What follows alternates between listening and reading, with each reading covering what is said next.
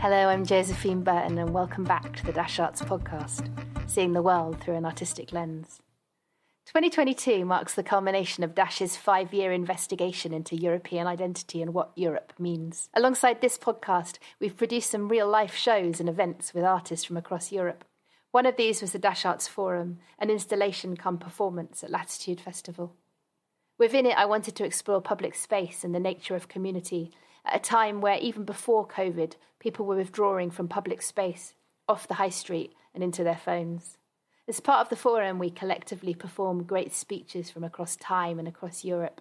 We sang rabble rousing songs and we brandished toy swords from our soapboxes. We sang the Internationale and No Pasaran and danced like whirling dervishes to Bella Ciao.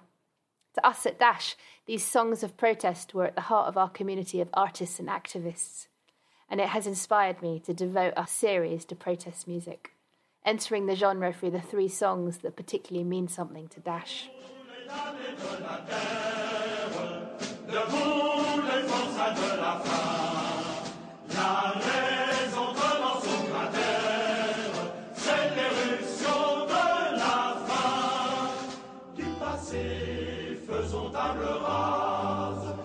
esclaves, debout, debout.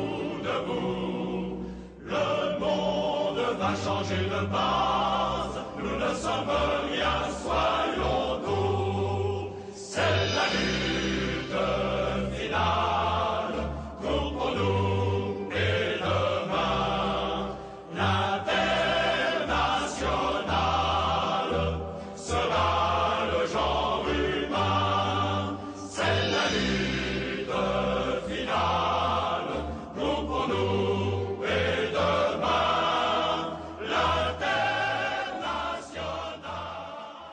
first episode takes on the Internationale. The lyrics to the Internationale were written in France in 1873 and have been adapted and sung across the world for the last 150 years. In English, it was most recently given a makeover by the folk musician and activist Billy Bragg, whose version we'd sung at our forum. I asked Billy how he first came across the song. during the miners' strike, particularly in 1984 and 1985 in the UK, I was so I, that was kind of my political education, really, because I didn't go to university. So coming into contact with more radical artists, more radical performers, and the performance of more radical songs, um, it wasn't really. It was just. Uh, the International, it was those other songs as well, uh, anti-fascist songs, Bella Ciao, you mentioned, um, No Pasaran, a whole new culture. Um, so I have that relationship with it, coming to it and kind of during in the context of the miners' strike. With what lyrics? What lyrics were they that, you were singing at the time? The lyrics that I uh, heard and kind of took to be the lyrics were what I later found out were specifically the English lyrics, the English language translation. Arise, ye starvelings from your slumbers, arrive, ye criminals, uh, prisoners of want, for freedom in result now thunders, and here ends the age of cant. Uh, Always uh, difficult with that because want doesn't rhyme with cant. I'm a bit of a pedant when it comes to those things. So I tended to hum along and just sing the chorus uh, if it was uh, sung together. And then in 1989 at the Vancouver Folk Festival, I was having my uh, my lunch in the in the artist tent, and Pete Seeger come and sat down opposite me, who I'd known from sort of earlier uh, Woody Guthrie workshops and also done some shows with him in, in East Germany. He come and sat down. He said, "Billy, I'm I'm going to sing the Internationale on Sunday night." Um, at the close of the festival, in solidarity with the students in Tiananmen Square, because it was just around that time. It must have been a week after, a week or two after. And of course, they had been singing the Internationale. So he said, I'm, I'm going to sing that in solidarity with the students. And Bruce Cockburn is going to come on and sing the Canadian version, and someone else is going to come on and sing the Spanish version. And I'd love you to come on and mm. sing the English version. And I was like, oh, Pete, come on, give me a break. Those lyrics are so archaic. They don't even mean anything anymore, do they, really? So he said, well, why don't you write some new ones? And there's some people in, in, in folk music you can't tell to get lost. And Pete Seeger's one of them. When old man Pete puts it on you, it's like a professor putting it on you. And before I could really complain anything about it, he, he picked up a flyer off the table with the blank back of it. And on the back of it, he got a pencil and he sang quietly to himself underneath his breath the first verse in French and the chorus in French, you know. So he's like, you know, c'est la lutte finale. So he then wrote down, you know, what it was in English and kind of gave it to me. A, a literal translation of the, the original lyrics, first verse and chorus, and said to me, You've got 24 hours, see what you can do. so 24 hours later, there I was on stage singing a, a verse and a chorus of uh, the Internationale, a new lyrical verse and chorus. Before Billy tells us more about his Internationale, I want to put the history of protest songs in context. We reached out to John Street, Professor of Politics at the University of East Anglia and the Principal Investigator for Our Subversive Voice, a new project researching the use of song to register protest from the 1600s to the present day. Who better to introduce the genre? There's a long English tradition of the protest song, um, which goes way back before 1945 and which has, you know, stands uh, comparison with what you get from the States and many other countries. And so that's where the project came from, a, a, an attempt to show that actually there are at least 400 years of English protest singing that uh, people should know about uh, because it's a very important form of political expression. That was the thought anyway. Are you able to give us a, like a potted history of those 400 years? on one leg. No, no. I mean, in one sense, you could say, you know, if you go back, so the first song we have in our, what we did was we selected 250 songs that sort of cover the period. There's another 500 songs we've listed, and there are, of course, thousands, many more that we could have listed. But with these 250, we thought, well, they kind of tell the story of that protest song over time. And what's noticeable is the first song we have from 1603 is a song complaining at the fact that King James is selling knighthoods to the rich. And there's a kind of, you know, a, a, verse which is saying, you know, if you've got money, you can get on in this world. And you're thinking, well, we're still complaining about that. And that's still what protest songs are about in the, in the, in the, in our current decade, where the, the giving, of, you know, selling of knighthoods or peerages and so forth is still going on. And so there's this continuity and the continuity of disdain for the um, the ruling class or the political class. That's a constant over the history of the protest song. But then, on the other hand, you know, the, the songs that complain about the monarchy, which were very common in the earlier centuries of, of our history, are much less common now. Uh, and the kind of complaints that people make in protest songs today are, are, more general, perhaps, in some way than of in previous eras. So you can see there are changes in the form of the song, and you can see changes in the topic and you can see changes in, in the forms of expression that people use. But they're still singing about the way their world is organized you know and that seems to me an important fact of political communication. Are there there are presumably there are quite a lot of reasons for those changes. How much of it is to do with distribution? Because how were how were those songs distributed in the 17th century? Um, how did people hear about them? How did people hear them? One one of the reasons we start in 1600 for our history is actually that's the point at which a kind a commercial market in in songs comes into existence. I mean, London is perhaps the first place where music is formally commercialized in the form of you know public so, published song sheets. So that, in a way, mm. it marks the for us anyway the period that we're covering the the one where you know you trade songs and you publish songs and you make songs available for a, a, a large audience. Of course, there is a much longer history of the orally uh, distributed songs. But in terms of providing formal mechanisms to bring songs into existence, then that, that's so important. And, and one of the and what you're saying is very important that, that understanding how protest songs or you know political song in general circulate. Has to be not just that there are people out there with a political conscience who want to say stuff. Uh, they have to be given the means to do that. Mm. There has to be audiences created in order for them mm. to be heard. Uh, there's a and then there are regulations and, and, and censorship and all sorts of other things going on to make these songs available or, or to suppress them. So the, the history of the protest song or the history of the political song is a history of all sorts of interactions between various facilitators and, and those who seek to stop the circulation of those songs. Uh, so interesting. And how much of the um, distribution happened through like through, lyrics being distributed to, to, to well-known popular songs and distributed by kind of by paper, and how much of it were troubadours going around singing, you know, their own songs and doing it live. You know, that live kind of kind of more oral handing over of material.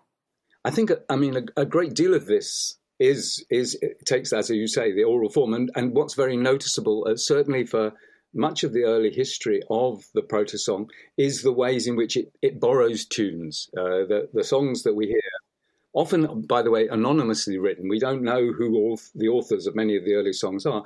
These are they borrow tunes, and so you see several songs reappearing, uh, several songs reappearing, each using the same tune. I mean, that still happens to an extent. You still can get that even today, but the that was very much the the way in which songs circulated in the early days. So that people who knew song tunes or you know hymn tunes or whatever was being used immediately could pick up what the, what the song uh, sounded like. But also, of course, a lot of the lyrics were without musical accompaniment, and so people made up their own tunes to to fit the words, as it were, in those in those in that period as well. One of the things, finally, we we talk about a lot in this project is is the lyrics and how you make sense of them. I mean, because there is a tendency in a lot of discussion of music, and particularly in its relation to politics, to make everything about the lyrics. That you know, it's the words that tell the story. And as anybody who actually listens to music knows, that sometimes you don't hear the lyrics for a long time. You just like a song and you sort of get caught up in it.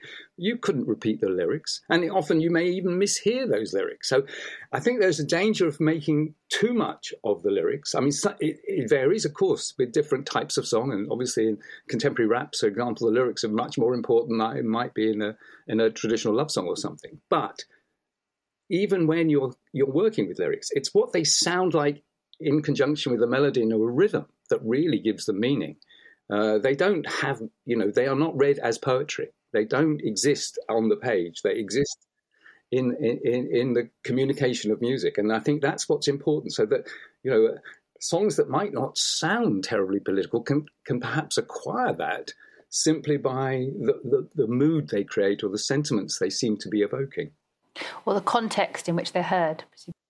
Absolutely, yeah. I mean, famously, you know, the uh, the children in Soweto protesting at the fact they were being forced to learn Afrikaans, singing Pink Floyd's "I Don't Want No Education" is a classic example of a song that you know existed in a quite different context, being used here to protest. And then uh, other extraordinary examples: there's songs from Les Miserables being sung in Gezi Park in Turkey in protest at what the Turkish government's doing you know, the, these are songs that weren't written for these protests and weren't intended for that particular context, but acquire dramatic political context. And there's, you know, when Mrs. Thatcher dies, there's a song from The Wizard of Oz, which was nothing to do with Mrs. Thatcher or the Conservative government or anything else, becomes uh, uh, the protest at, at, at, at, what she had uh, done to, to Britain as it was seen by the protesters. Wow, what was that song? Yeah, I knew you'd ask me that. it was inevitable, wasn't it? The witch is dead. Oh, Ding Dong, the witch is dead. Of course, it must Ding Dong, be. the witch is dead. Yeah. So, what are the ingredients? Would you say then of a, of a song that can transcend its place and transcend its time? To have a power, to have a lasting power. I mean, the, I think you make different. Uh, you would want to make distinctions between songs that are, are sung collectively or so, have that, uh, and and clearly there's a certain kinds of you know basic choral familiarity or whatever that, that, that is picked on. So a song like "We Shall Overcome" is one that you know it's very easy for people to know it and to sing it, and then you find it being sung in all the extraordinary places. Like, for example, my team Norwich were being beaten by Aston Villa, and the Aston Villa supporters were singing "We Shall Overcome." they they were winning. I don't know why they were singing that. it didn't need it. But I mean, the idea here is a song that is easy to accompany and and uh, a, a protest or a march, and I think that's you know that sort of functional role is very important. But then there are other other songs that you know aren't to be sung in that sort of collective form, but still have a, a, a tremendous resonance over time. And you know, something like Peggy Seeger's "I'm Going to Be an Engineer," you know, it, it's as a kind of song about you know, you know, a, a, feminist protest, you might say. It's still as resonant today as it was when it was composed in the early 1970s or whatever. And that and that is the lyrical content. Yeah, I think there it is. It, and, and, and what was interesting, that song was written as part of a, a, a theatre performance, a kind of satirical theatre performance. And in a way, there were there was an audience there to listen to the lyrics and to be, as it were, swept up in in, in its content. Uh, and that may make makes a difference for, to the, I mean, gives greater prominence to the lyrics in a way that perhaps other kinds of songs might might not require that or depend upon that.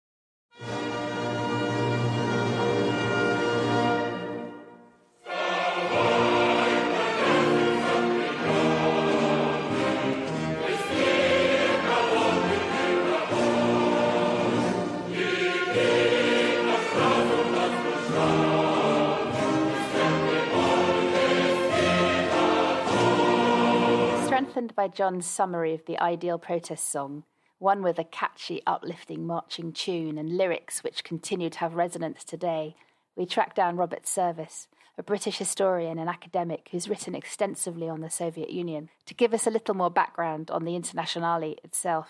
I'm really keen to have some um, kind of historical background and context for its origins, and then its ongoing use and application, and and what it's what it meant to people over the 20th century. Can you give me a little potted history, please? Yeah, well, it. I mean, it was a, an amazingly popular song among socialists at the turn of the century. The words were written by uh, someone who'd taken part in the struggle of the Paris Commune of the 1870s, uh, and it got it got picked up in that way. And um, originally, it was sung to the Marseillaise, which is a French revolutionary marching song, and um, identified with the French state, in fact. So the decision was taken then that a different melody should be used. And they, they used another French revolutionary uh, song for soldiers called the Chant du Départ, the uh, song of the leaving, the song of the departure. And that's, that's the tune that, that we know it by now. So it was sort of assembled uh, from two different angles and it was immediately hugely successful. So it got sent overseas uh, to the other socialist parties and it got identified with the uh, Second Socialist International, hence the name of the, the song itself. I tell you what it used to happen at the beginning of a congress, people would stand and sing it. People would feel that that song stood for getting rid of all of the privations and um, economic and material difficulties that they faced in their country, but linking themselves to uh, socialists overseas. So it was a great linking song, and by God, it's it's a fantastic melody. So people enjoyed singing it. I mean, that's if it hadn't been such a great tune, the words the words changed over the years. They they weren't the same words uh, as the original because they're a bit clunky. Uh, and I can see why Billy. Just in the original French, they're quite clunky. Yeah, uh, and they get outdated uh, because we don't use language about uh, Caesar and um, the like to refer to our rulers anymore. So it, it was an adapt an adaptable set of lyrics. Uh, interestingly, we, we had a great chat with um, John Street, who has just created this amazing uh, website called Subversive Voice, where he's collecting English protest songs, and he talked about how it, how often uh, lyrics are put to known songs because yeah. there's something very you know easy. You can adopt new lyrics for a song that yeah. you're comfortable with already. So presumably that's the evolution that that explains the evolution and the joining together of these two songs. Yeah, that's right. And I mean that's what happened to folk songs over the centuries. After all, no, you know, folk songs don't have a permanent lyric. So why should a socialist political song? I approve of the adaptation I absolutely approve. To come back to your point about how that some of these lyrics were quite updated, I've just found that lyric, the original one in the English translation. Neither God nor Caesar nor Tribune. There are no supreme saviors, neither God nor Caesar nor Tribune. Yeah, you imagine singing that, eh? I'm sure it sounds slightly better in front in French, but but how, was it because it was later adopted as the first first anthem of the Soviet yeah, Union? Yeah, it was. It? it was. Socialists in Russia they couldn't sing it in public before 1917 uh, because it was so identified with opposition to the Tsars. So when the Tsar was overthrown in 1917, all the socialist parties, not just the communists, they all sang it on every possible occasion. They first sang it to commemorate the dead in the February Revolution of 1917. And they went on singing it and playing it. The military bands learnt the tune and uh, they played it outside the palace that Nicholas II, the deposed Tsar, uh, was confined in after the February Revolution. And they really thoroughly irritated him because his daughters started whistling it because it's such a catchy tune, They started whistling it round the house. He, he, he was really thoroughly teased by the military bands. Um, the the uh, all the socialist groups were attracted by the tune, and after the communists came to power, they altered the words.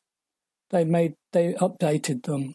They made them a, a lot less clunky. In the Russian, The Russian version is more straightforward and less sort of less uh, floridly poetic. And that anthem in the Soviet Union, it was known as a hymn. Uh, it was a sort of almost a sacred song um, that lasted until 1944. I've got visions of it with the Red Army. I mean, I must have. I think I've heard Yeah, versions of yeah. the Red Army recordings of Yeah. that song. It's just, it's definitely still to me when I hear the Internationale, I I immediately go to kind of go, I'm immediately transported to the Soviet Union. Yeah, absolutely. And um, all the communist parties all around the world and Labour parties enjoyed singing it. But the thing was, you have to bear in mind always the name of the song, the name of the hymn is the International, International. And, and when the Soviet Union became more oriented um, towards itself and away from the world socialist movement, uh, then it was no longer fully appropriate. So Stalin had to commission a new um, a new state hymn, as it was called, and he ditched the International. That's a totally fascinating insight. When was it? Was it officially ditched? Uh, 1944. Uh, he also ditched the Communist International itself. So um, it wasn't just the, the hymn that was, or the, the song that was got rid of, it was also the whole of the Comintern, the Communist International, that united all the communist parties of the world. But just just to ask you a little bit about the language and evolution of the language, um, it's all about hope. It's like you know we will we will fight, we will get there, we will achieve our aims. Let's keep going. The last struggle. But once you've realised your aims in, in, in, in the Soviet Union, and once the kind of communism, you know, in those tw- in those early twenties and thirties, and this was the anthem, did they change that kind of future idealism? Did it become more about kind of living in the present? Yes, it did. That was the first thing they did when they came to power about the song. Uh, they commissioned new words uh, to make it more in the present because they they thought we are now in power, we are building socialism, so they changed the tense from the f- from the future more towards the present. Yeah, all the way through the history of this song, the words have changed over the years, and um, I think Tony Benn was a complete well fool to say don't don't mess with the words because if he'd known anything about the history of the song, he would have recognised that it, it has to be updated. So, so you, I don't know this Tony Benn story. Was he critical of, of Billy Bragg's version? Yeah, he was critical of anybody who mucked around with the words that he'd known when he first uh, entered the Labour Party. He was a traditionalist, uh, but he didn't understand that tradition involves development and evolution. Can we just come back to that point you were just making about Stalin? Oh, yeah. And 1944. It, it seems to me because having you know I, having spent five years at Dash, thinking about what it means to be live in live on, live in the Soviet Union and to live in its shadows, to make that act towards the end of World War II, while while you know that while the Soviet Union have sided with with the Allies and they're fighting the Nazis together, um, it, it seems like a very weird time for Stalin to make to to disrupt that alliance through changing the anthem. Do you know? Do you know anything about why it was that point? I mean, I can understand post-war, but but or even pre-war, before well, you know, before before they entered it. But just then, it's really fascinating. Well, during the war, during the war, the Stalin administration recognized that it had to turn more to patriotic appeals to the population in order to stir up the enthusiasm for fighting the Nazis. And as Hitler started to be defeated, also Stalin wanted to assure the Western allies, the USA and the UK, that he ruled a state that was a normal state that didn't have pretensions to taking over the whole of the world. So, for those two reasons, he didn't feel it was appropriate to have a, a national anthem that was all about the workers of the world throwing out the governments of the world. So, he, he was a devious and calculating uh, and very, very intelligent dictator and so he he ran a competition. I mean, he did he he, he didn't muck around with this. People had to send in their tunes, and then he himself edited the words of of the new state hymn, and it was only it was only got rid of in the 1990s. That new state hymn was after the fall of the Soviet Union. Fascinating insight, Robert. I'm really pleased I asked you that question. I mean, I'm just thinking. I was just looking back at the lyrics. You know, where, you know that that line that I quoted earlier about Caesar. You know, mm. and there is that line: "No one will give us deliverance, not God, not a czar, and not a hero." We'll achieve liberation yeah. with our own hand, and um, maybe there's a, there's something about Stalin as the great leader of that time, also that maybe he didn't. You know, maybe it was slightly yes. rubbing his own face in it by saying that they didn't need a leader. Yeah, of course, the word "czar" didn't appear in the original French version. There's an there's an example of how the text yeah. changes depending on who's singing it, in and in what country they are. It came into it with the Russian version, and then it went out with the word "czar" in it to some of the other countries as well, and some of the other languages. So the song lived on in, in the kind of in, in communist communities and socialist communities post war It has a it had an ongoing relevance. Yeah, and I think um, uh, I, I, went to a funeral about ten years ago uh, of a man who um, had left the Communist Party, uh, and they played the Internationale uh, at his funeral, and you could look at look around the mourners and you could see how much it meant to them. This this he was a very very old man when he died. How much um, their youth had been spent singing this song. Uh, um, so even though even though the song was was ditched by uh, the Communist Party of the Soviet Union, it lived on in the minds of people who had been communists uh, before the war. And of course, the Internationale still was sung by socialist parties and uh, Labour parties around the world anyway. So it always had been. It always had been. Are there particular verses or lines that you love? Well, I think the the, the I, I, just like like the opening. Arise, ye ye downtrodden, ye exploited. Um, it, it's uh, it's very moving. It, it's uh, it's a it's a it's a it's a song that, that speaks speaks about the the people who are are done down, downtrodden, exploited, oppressed. Um, in a way, it's not a classical protest song because it is so much a, a song of hope, isn't it? It's it's not just saying the world's rotten uh, the world's against us. It's saying we can do something ab- about this this world and we can change it. It's not the call of people who have given up hope. It's uh, it's not the call of people who are asking to be pitied. It's it's a call to action by the poor, by the employees uh, who are fed up with the way the legal system is against them, the fiscal system is against them, the wage system is against them. Yeah, I think it's a great song of hope. Stand up, all victims of oppression, for the tyrants fear your might. Don't cling so hard to your you have nothing if you have no right. Let's go back to Billy Bragg and the origin story of his version of this great song of hope, which we began with at the Vancouver Folk Festival. Subsequently, I mean, you've got to remember 1989, that was summer 1989. In the autumn of 1989, the Berlin Wall came down. And suddenly, the, the Cold War was coming to an end.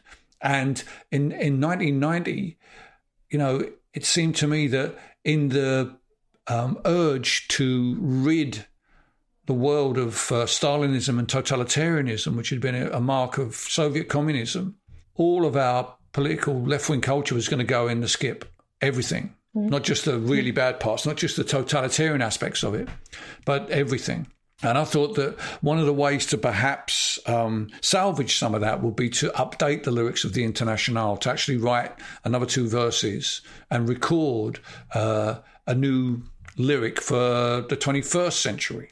So I started, you know, coming to writing stuff, and I thought I'm, I'm going to have to, to, I mean, you know, have I really got the right to do this? Mm. You know, it's a bit of a punk rock thing to do. This is an old tradition. I'm really so I, I started going to see people I respected to ask them, not for permission, but to just see if they thought it was a bad idea. And among the first people, obviously Pete thought it was a good idea. So I had Pete Seeger on side.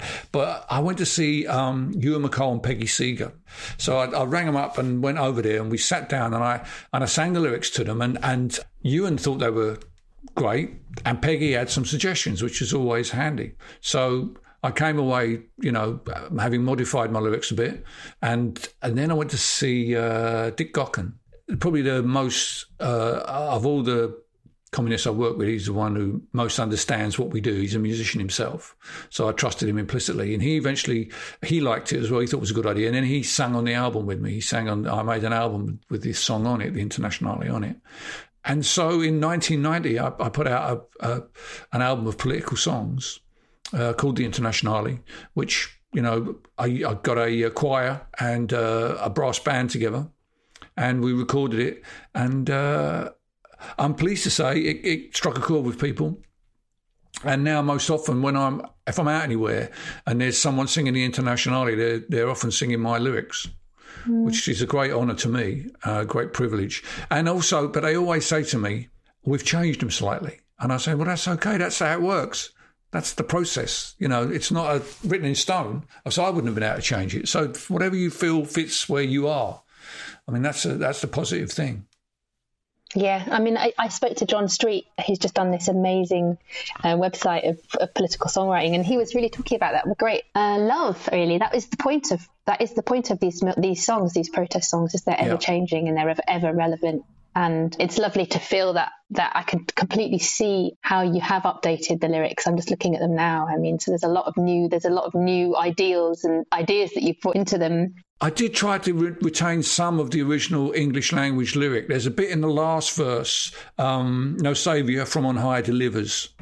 And I tried to fit that in with the, the, the, final line, you know, although they offer us concessions, change will not come from above. Yeah. You know, I tried to underscore each verse with a with a a strong idea. You know, the first verse ends freedom is merely privilege extended unless enjoyed by one and all. The idea of equality that obviously internationalism is a key aspect to that. On that lyric, actually, I was I was just thinking about that line actually when you were saying that it came out of the end of the end of communism because now that that completely that now makes a lot of sense to me that, that you know, communism has failed in in in the, in the former Soviet Union and Eastern Bloc, but the ideals that they stood it stood yeah. for need to continue. It was complicated because in that year, 1990, I did some gigs in Czechoslovakia, and they were just coming out of the the Cold War, just coming out of the Warsaw Pact. And I sang the International, and people booed. Wow. And I had to talk. Well, I kind of expected a little bit of that because it was synonymous to them with the Soviets. But the point I was trying to make was that we can't throw all this stuff away. You know, we can't just suddenly say everything that happened that's in any way connected with this in, in the tradition has got to go. And and fortunately, my my um, Czechoslovakian translator was also a musician, and he was an old guy, older than me, and he really got it because we talked a lot about it beforehand. I said, "Look, you know, I want to sing the International. Do you think this is a good idea?" He said, "Well, they'll probably boo you, but it's worth saying that."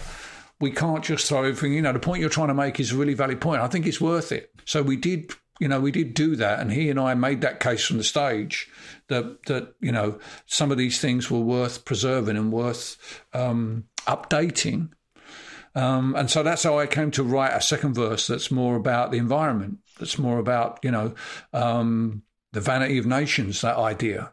I wanted to give it that a bit of a, a green uh, angle as well, because I think that's obviously, you know, broadly speaking, in, in the most broadest sense, I suppose, in the non political sense.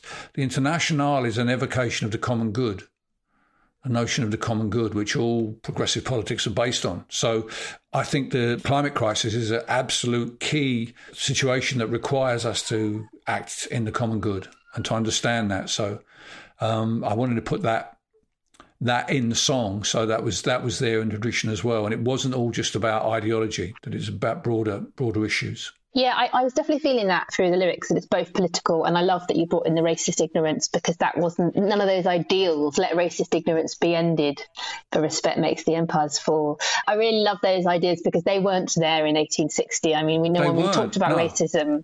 I mean, that was one of the problems that the, it was a kind of a one. Uh, perspective song, the the Internationale in its original version. It didn't really have, to me, it didn't have that broader connection and rec- recognition of imperialism, recognition of um, environmentalism. Uh, you know, it had the struggle in there. The struggle is absolutely clear in there. You know, there's war, there's chains. You know, there's uh, the whole, uh, uh, you know, the, the striking while the iron is hot, you know, which I tried to get a bit of that in my final verse. But I think it just needed to be a bit more humanist. I hope my communist mm. friends aren't disappointed by that. Yeah, I, I, think it is humanist. But you've stuck with the comrades. The comrades are there. So comrades come rally.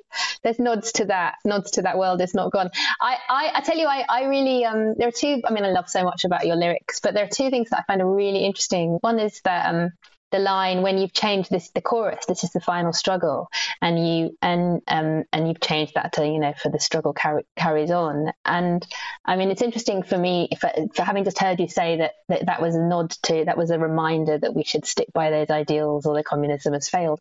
To me i i'd read that as something else which spoke to something that i had a conversation with john street about which was the point of protest music, right? I was like, I said to him at some point, I was like, do, do you think people really think they're going to make a change by going on out on the streets? Um, you know, is the point the journey? Is the point, or is the point to have some kind of action that happens off the back of your protest? And we ended up coming to the conclusion together that it's about the journey. It's about getting on the streets and uniting your voices in song, and that's the point, really. It's reminding ourselves that we're human um, and um, and I love that you're that you've got that in some way in your lyrics. It's just about continuing; it just carries on. It does because I, I feel very much it's a tradition. You know, I feel that the Internationale is part of that tradition. Obviously, the the um, John Street's project is manifest of the tradition. You know, you can see it there. You know, you can understand from that that because it's focused specific, specifically on England, um, that there's always been a tradition of dissent in this country, as strong as the um, imperial tradition, as strong as the establishment tradition. There's been a strong that that thread of dissent goes all the way back to Magna Carta. You know, mm. the, the attempt to hold ab- the absolute power of of the monarchy to account. And obviously, it's there in the Civil War. It's there in the Reformation, the absolute power of the Pope. You know that that dissenting tradition is absolutely key to our society, our the society that we live in.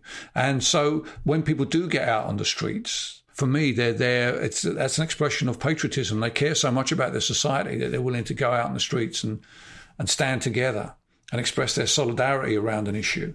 You know, that's they're the they're the things that I think are most empowering, and that's what music can can do. It can help you to recharge your activism, so that you go away and think, yeah, you know, I'm not the only person who gives a about this stuff. You know, we all need a bit of that.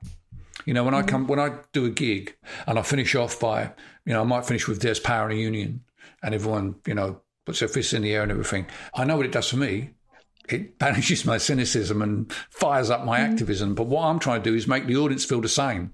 I'm trying to get make the audience take away some of that expression of solidarity home with them because they might be living in a place where they they feel isolated because of their politics. They might be living in a having you know working in a place where there's kind of like you know casual sexism and racism and homophobia, and they need to feel that there are people in their town who give a shit about this stuff. And from the gig, from that expression, because all those people are singing together, that you know the solidarity of song gives them something to you know the impetus that we all need to live up to the courage of our convictions. And to me, it's not just about um, being personally empowered and uplifted and, and, and carry on that fight, but I think it's a reminder that we're part of a community. There is something about choral singing in unison, which is, is, is also so important. It's not, it's not just us alone on our, on our journey.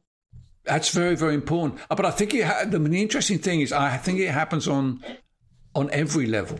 You know, imagine you are you go to see Adele. Adele's your favorite singer, and you know a new album is about divorce, and you've been through something similar to what she's been through, and you've got a particular song that she that does that amazing thing that songs can do, which is it says something that you can't quite put into words, and you've got that song, and that when you hear that song, it, it makes you feel that you're not alone and you're fired up. You go and see her live, she's singing it. The person who opened the door to this feeling for you, you're singing it, and maybe 10,000 other people are singing it. And all of a sudden, you feel that whatever emotions you've connected with this are, are totally justified, are totally accepted. Mm. And I think that works the same with political songs as well. When you go on a march, you realize that the anger that you have is not weird, it's not isolated. You, you, the manifestation is as much for the marchers as it is for the rest of society to be able to all march together. And, and, I've been on some incredibly powerful marches, the Iraq War marches, the Me Too marches.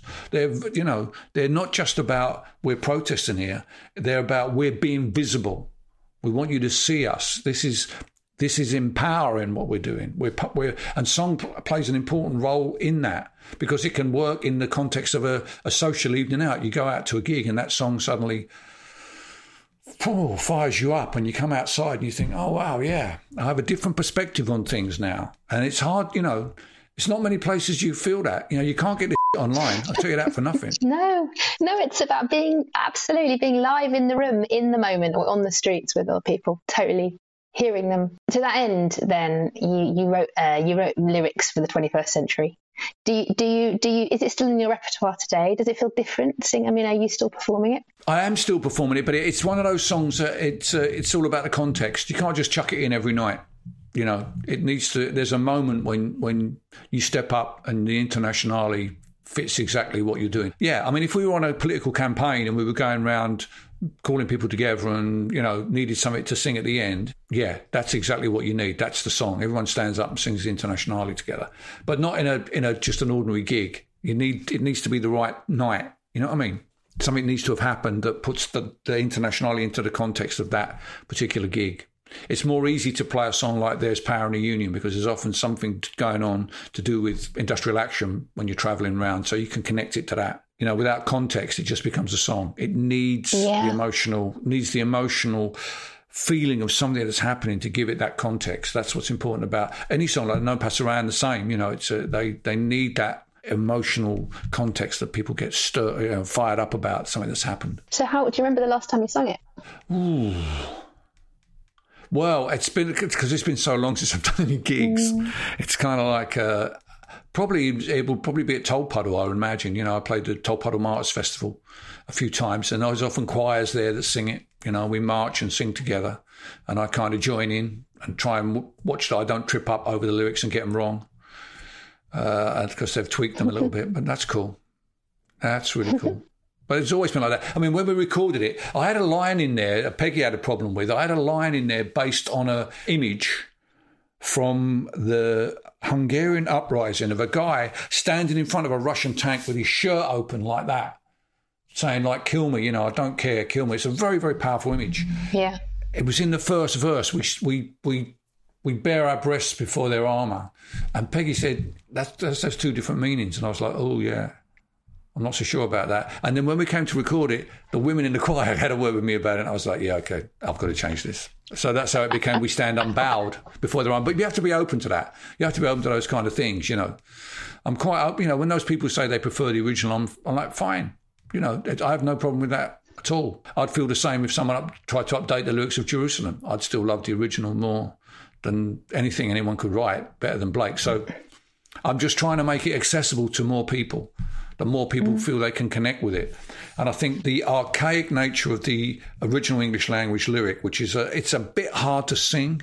Whoever wrote it was trying to was thinking more about ideas than they were thinking about uh, cadence. When I was writing mine, I was trying to put cadence first and then bring ideas in that fit that cadence that that had power.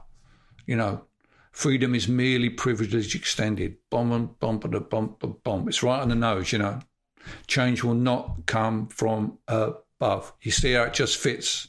You know, whereas each those at the forge must do their duty. It's kind of got a one-two word in the same place, one word too many in there. I'm just thinking, kind of lyrically, it's like it's all the long it's the long notes as you're hitting those are you thinking about you're thinking about the collective singing experience right Yeah. to make to make it to make people you know there's something about the pacing and there's something almost about Yeah. the marching of that as a rhythm that Definitely, you're thinking definitely. about A few years ago, I, I was commissioned to write an English language translation of the Ode to Joy from Beethoven's Ninth Symphony for some children to sing at the reopening of the Royal Festival Hall because they were having trouble with the English language translation of the song because it's about the daughters of Elysium. And it wasn't really connecting with them. So I said, "Yeah, I'm, I'm, happy, I'm happy to have a go at it." And the, the music teacher, the, as the meeting broke up, where we were discussing it, the music teacher said, "Look, if you are going to write it, make sure it's all the note, the words are on the notes. You know, da da da da da da da da da da da da da da da. Don't you know fancy it up. So I just went away and and wrote you know. Um, see now, like a phoenix rising from the rubble of the war. And that's really straightforward, so it can be easily sung. And it's basically the International to a different tune, but then I'm Billy Bragg. So what do you expect? what do you expect to get from me? You're not going to get a jolly, uh, you know, something jolly. So yeah. So it, the thing about when you're working with a song that is so well known, if you can uh, fit the the uh, the scansion of it, it's like a scaffolding. Everyone's aware of scaffolding. You know, the greatest um, writer of political songs, Joe Hill, used to write his lyrics to hymns because everybody knew the tune of the hymn. So you didn't, when you got the lyric, you didn't need to get the music as well. You didn't need to read the music. You just need to say it at the top, the name of the hymn that you sang the tune to, and you could immediately sing it. You know, if it said, you know, onward Christian soldiers, and there's a new lyric to it, you can, and and providing the lyric is right on the scansion, you know, it's that's a great way to spread ideas. yeah yeah work with something somewhat familiar to people already so they feel a Yeah. bit safe and then hit them with the hit them with the ideas rather than here's a completely new song that you're going to have to familiarize yourself with that no one's really sure of, here's a, a lyric that we can all sing now that I've written to this tune that we're all familiar with. how much do you encourage that collective singing at your gigs i mean how, how important is it to your performance It's very important to my performance. Sometimes, um, when I'm singing Between the Wars, I get the, the audience kind of treat it a bit like a hymn. And they all sing along, but not very loud. They kind of, it's like they're in church.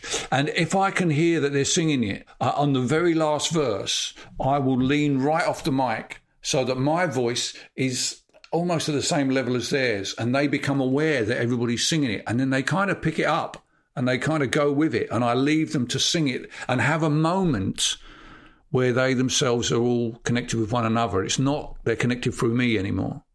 They're actually connected to to one another, and that that moment in that particular song has a lot more of an emotional weight to them all singing um, the choruses of New England at the end because I let them sing the choruses of New England. But by the end of the show, they're all just singing at the top of their voices, mad. But that kind of hymnal moment where they're singing between the wars, the last verse, you know, call up the craftsman, bring me the draftsman, build me a path from cradle to grave. I'll give my consent to any government that does not deny a man a living wage. They sing that together.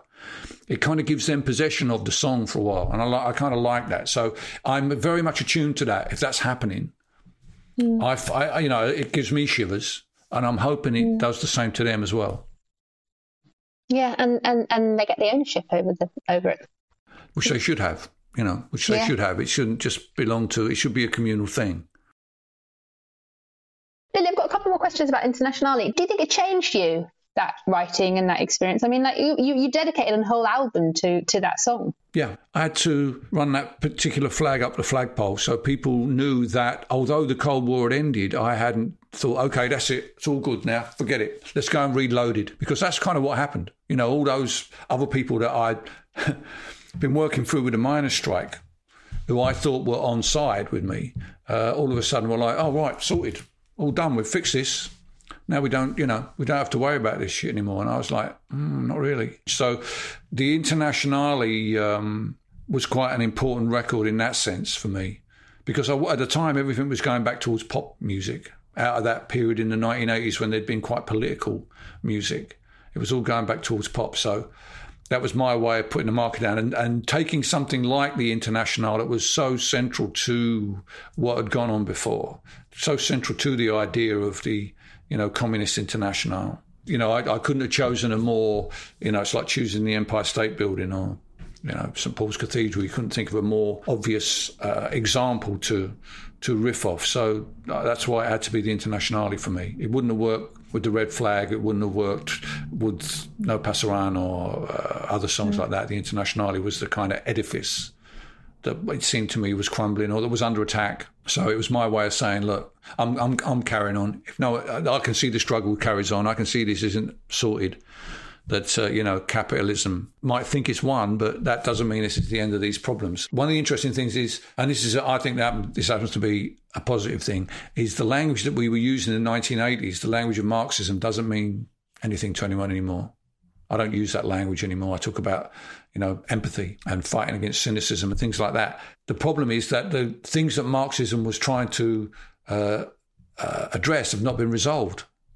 So we have to find a new way to uh, talk about those things, a new language, if you like, you know. And and the Internationale, the whole album was my first stab at trying that new album, you know. But the next album, William Bloke, I was talking about socialism of the heart. I was talking about politics that comes not from their head. It's not, you know, all about ideology, but that comes from the heart. It's all about empathy. I was mm. trying to find a, a, a new language to articulate those ideas, a language that didn't have the baggage of totalitarianism with it. You know, if you told someone that you wanted to live in a socialist society, you had to explain to them why that wasn't going to be like the Soviet Union. But if you told someone that you want to live in a compassionate society, everybody can understand that, you know. And we need the tradition as well to fall back on. So yeah. how do you how do you move it forward from somewhere like that? And I think by trying to reboot the International was my aim, not to you know, push away what had happened in the past and clean it up or tidy it for history, but to, you know, regenerate it like Doctor Who for the for the new challenges ahead. I'm really interested in if whether you've come across other people who've, who've rewritten the lyrics to the Internationale in other languages. Well, there's a really good Japanese version by a group called Mononoke Soul Flower, which is really it's kind of like a, a sort of like a Tom Waitsy version of it that I like. I have no idea what lyrics they're singing because obviously they're singing in Japanese. It doesn't sound like anything from um, the tradition, which is good. It's the version I most hear in my head when I think of the International, their version. It's kind of like quite, quite kind of uh, chaotic, but it has the it has the the power still with it. You know, you can still tell that they really they really feel what they're singing about.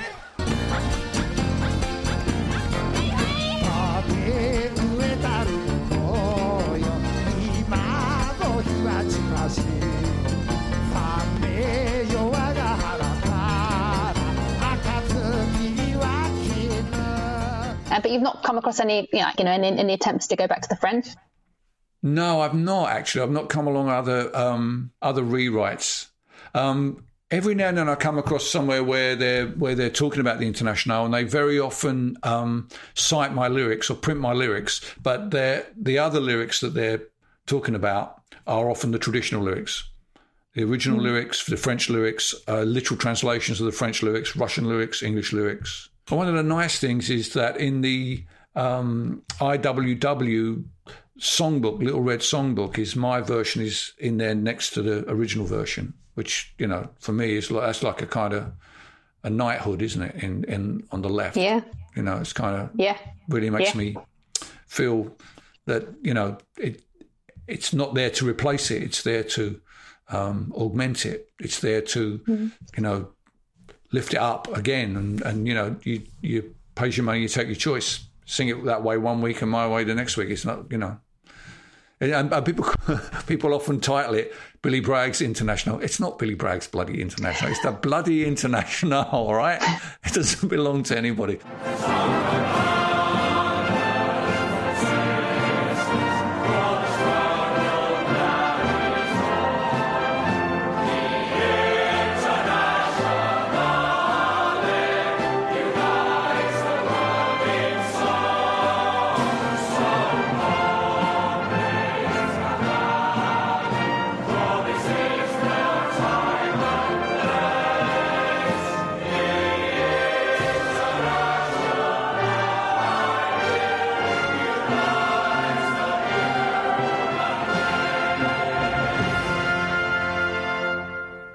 Thanks to Billy, John, and Robert for helping us to go deep into the world of the Internationale.